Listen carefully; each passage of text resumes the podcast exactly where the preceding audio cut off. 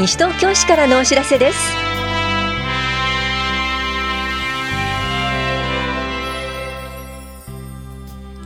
明けましておめでとうございます。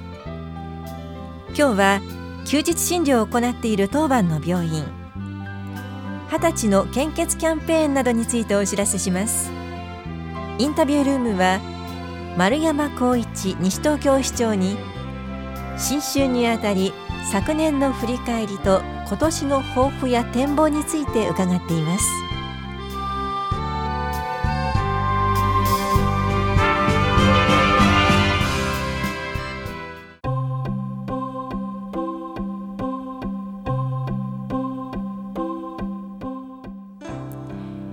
休日診療のお知らせです。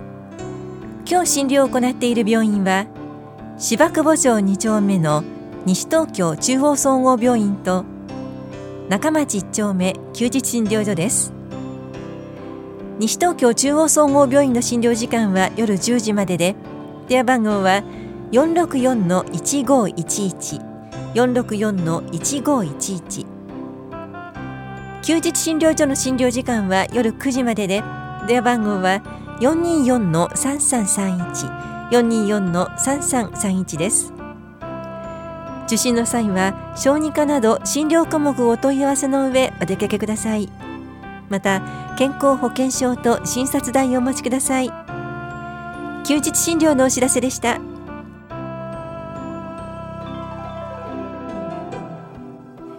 二十歳の献血キャンペーンのお知らせです。新たに成人を迎える二十歳の若者を中心とした市民の皆さんにかけがえのない生命を守る血液の必要性を知ってもらうため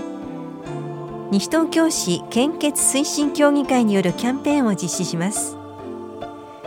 1月2日木曜日と3日金曜日。いずれも午前9時半から11時半までと午後1時から4時まで。東伏見小学校で献血を行いますので特に若い方々のご協力をお願いします。大谷保健福祉総合センター。健康課からのお知らせでした。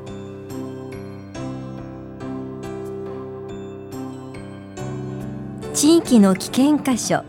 入りやすくて見えにくい場所をなくしましょう。子どもや女性を狙った声かけ公然わいせつなどの犯罪が発生しています。不審者はターゲットを物色しながら自由に行き来できる入りやすくて見えにくい場所を移動して同じ行為を繰り返します。見えにくい場所とは壁や木などで周囲から見えにくいだけでなくゴミが放置されているなど地域の目が届きにくい場所も含まれます。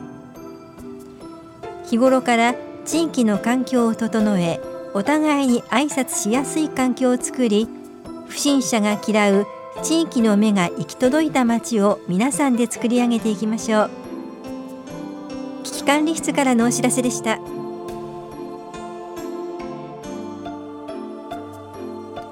未婚の児童扶養手当受給者に対する臨時特別給付金の申請をお忘れではありませんか？児童扶養手当受給者のうち未婚の一人親の方に対し今年度の臨時特別の措置として給付金を支給します。該当する方は戸籍謄本と通帳など口座番号が確認できる書類をお持ちの上子育て支援課窓口で申請してください。申請期限は1月31日です。期限までに申請が行われなかったときは未婚の児童扶養手当受給者に対する臨時特別給付金を受け取れなくなりますのでご注意ください。子育て支援課からのお知らせでした。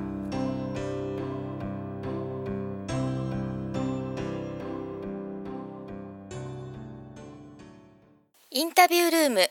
新春にあたり今日は丸山光一西東京市長に昨年1年を振り返っての感想また今年の抱負展望などを伺います。担当は長谷沙織です。丸山市長明けましておめでとうございます。市民の皆様リスナーの皆様新年明けまして、えー、おめでとうございます。西東京市長の丸山浩一でございます。令和2年2020年の新春穏やかな年明けをお迎えのことと存じます。新年にあたり皆様にご挨拶申し上げさせていただきます。昨年は日本各地で台風などによる風水害に見舞われ改めて自然災害の脅威を感じることとなり生活の基盤となる町の安全と安心への関心が高まる年となりました。被災された皆様には心からお見舞い申し上げるとともに一日も早い復興をお祈り申し上げますさて丸山市長昨年1年を振り返っていかがでしたでしょうか？西東京市ではあの昨年の4月、これはあの26年4月にスタートした第2次総合計画の後期基本計画がスタートしております。この後期基本計画では、これまで本市が進めてきた健康応援都市の実現に向けた取り組みをさらに加速化させるため、心と体の健康にとどまらず、都市基盤や自然環境に加え教育文化経済など本市が進める各施策が水準の向上に寄与する要素と捉え町の健康という視点から健康都市プログラムを設定いたしました。このプログラムでは多様な世代の活動交流の促進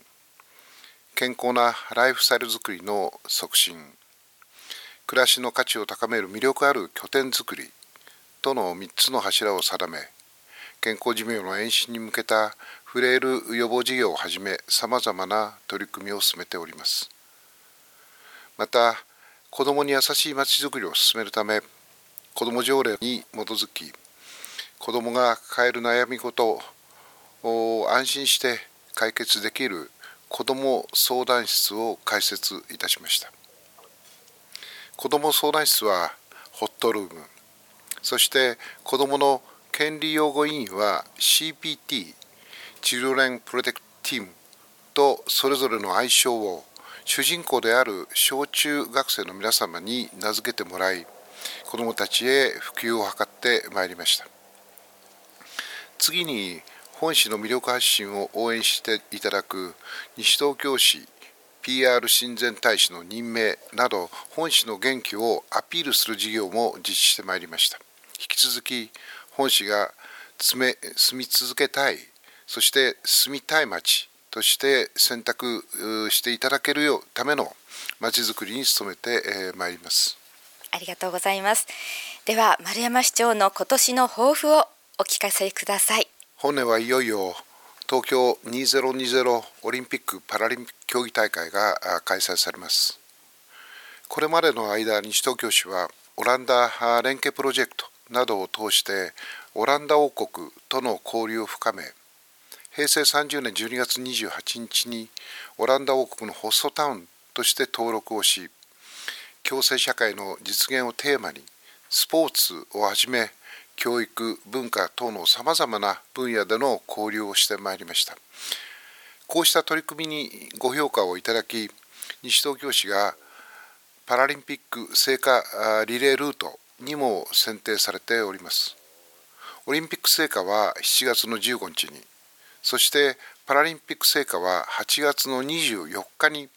西東京市内でつなぐ予定とされております。開催に向けては引き続き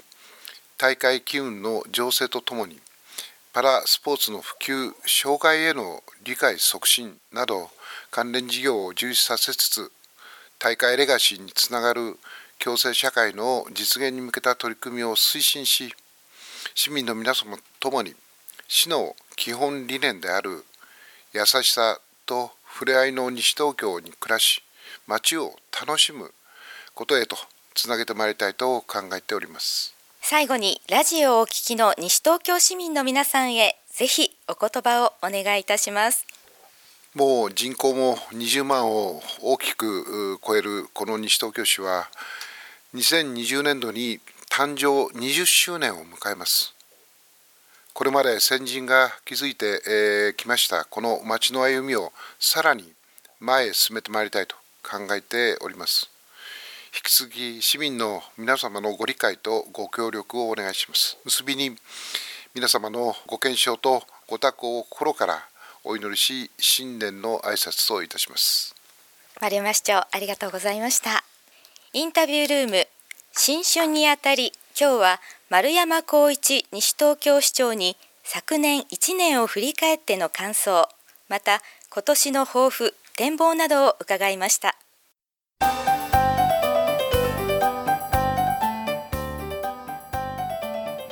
正月にご家庭で使用したお飾りをぜひご持参ください。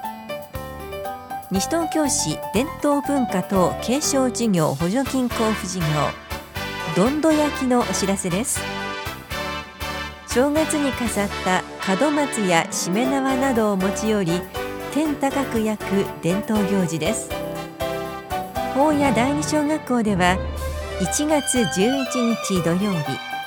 松飾り受付は午後1時から4時までで点火は午後4時頃です。明豊中学校は1月12日日曜日松飾り受付は午前9時半から午後1時半までで点火は午後0時45分頃です。上向高台小学校は1月12日日曜日で松飾り受付は午前10時から午後1時45分までで点火は午後2時15分頃です。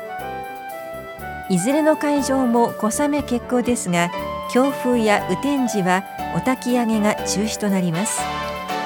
実施状況については会場でお確かめになるか法や第二章と上向こう大章については市のホームページをご覧ください。なおいずれの会場も人形やお札などお正月飾り以外のものは受付できません。不燃物など燃やしてはいけないものは必ず取り外してお越しください。衛生管理上動物の同伴はできません。また車での来場と各学校への問い合わせはご遠慮ください。問い合わせ先は1月1日号の広報西東京八面などをご確認ください。文化振興課からのお知らせでした。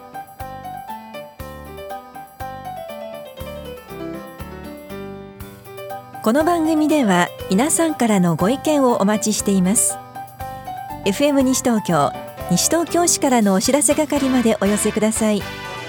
またお知らせについての詳しい内容は広報西東京や西東京市ウェブをご覧いただくか西東京市役所までお問い合わせください。電話番号は042-464の1311 042-464の1311番です。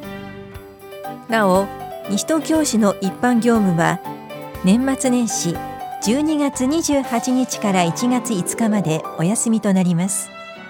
この期間は住民票等自動交付機コンビニ交付も休止となります。市の施設はそれぞれ年末年始のお休み期間が異なります。詳しくは12月15日号の広報西東京などでご確認ください。なお花バスは三が日の間運行時刻を変更します。以上西東京市からのお知らせ亀井さゆりでした。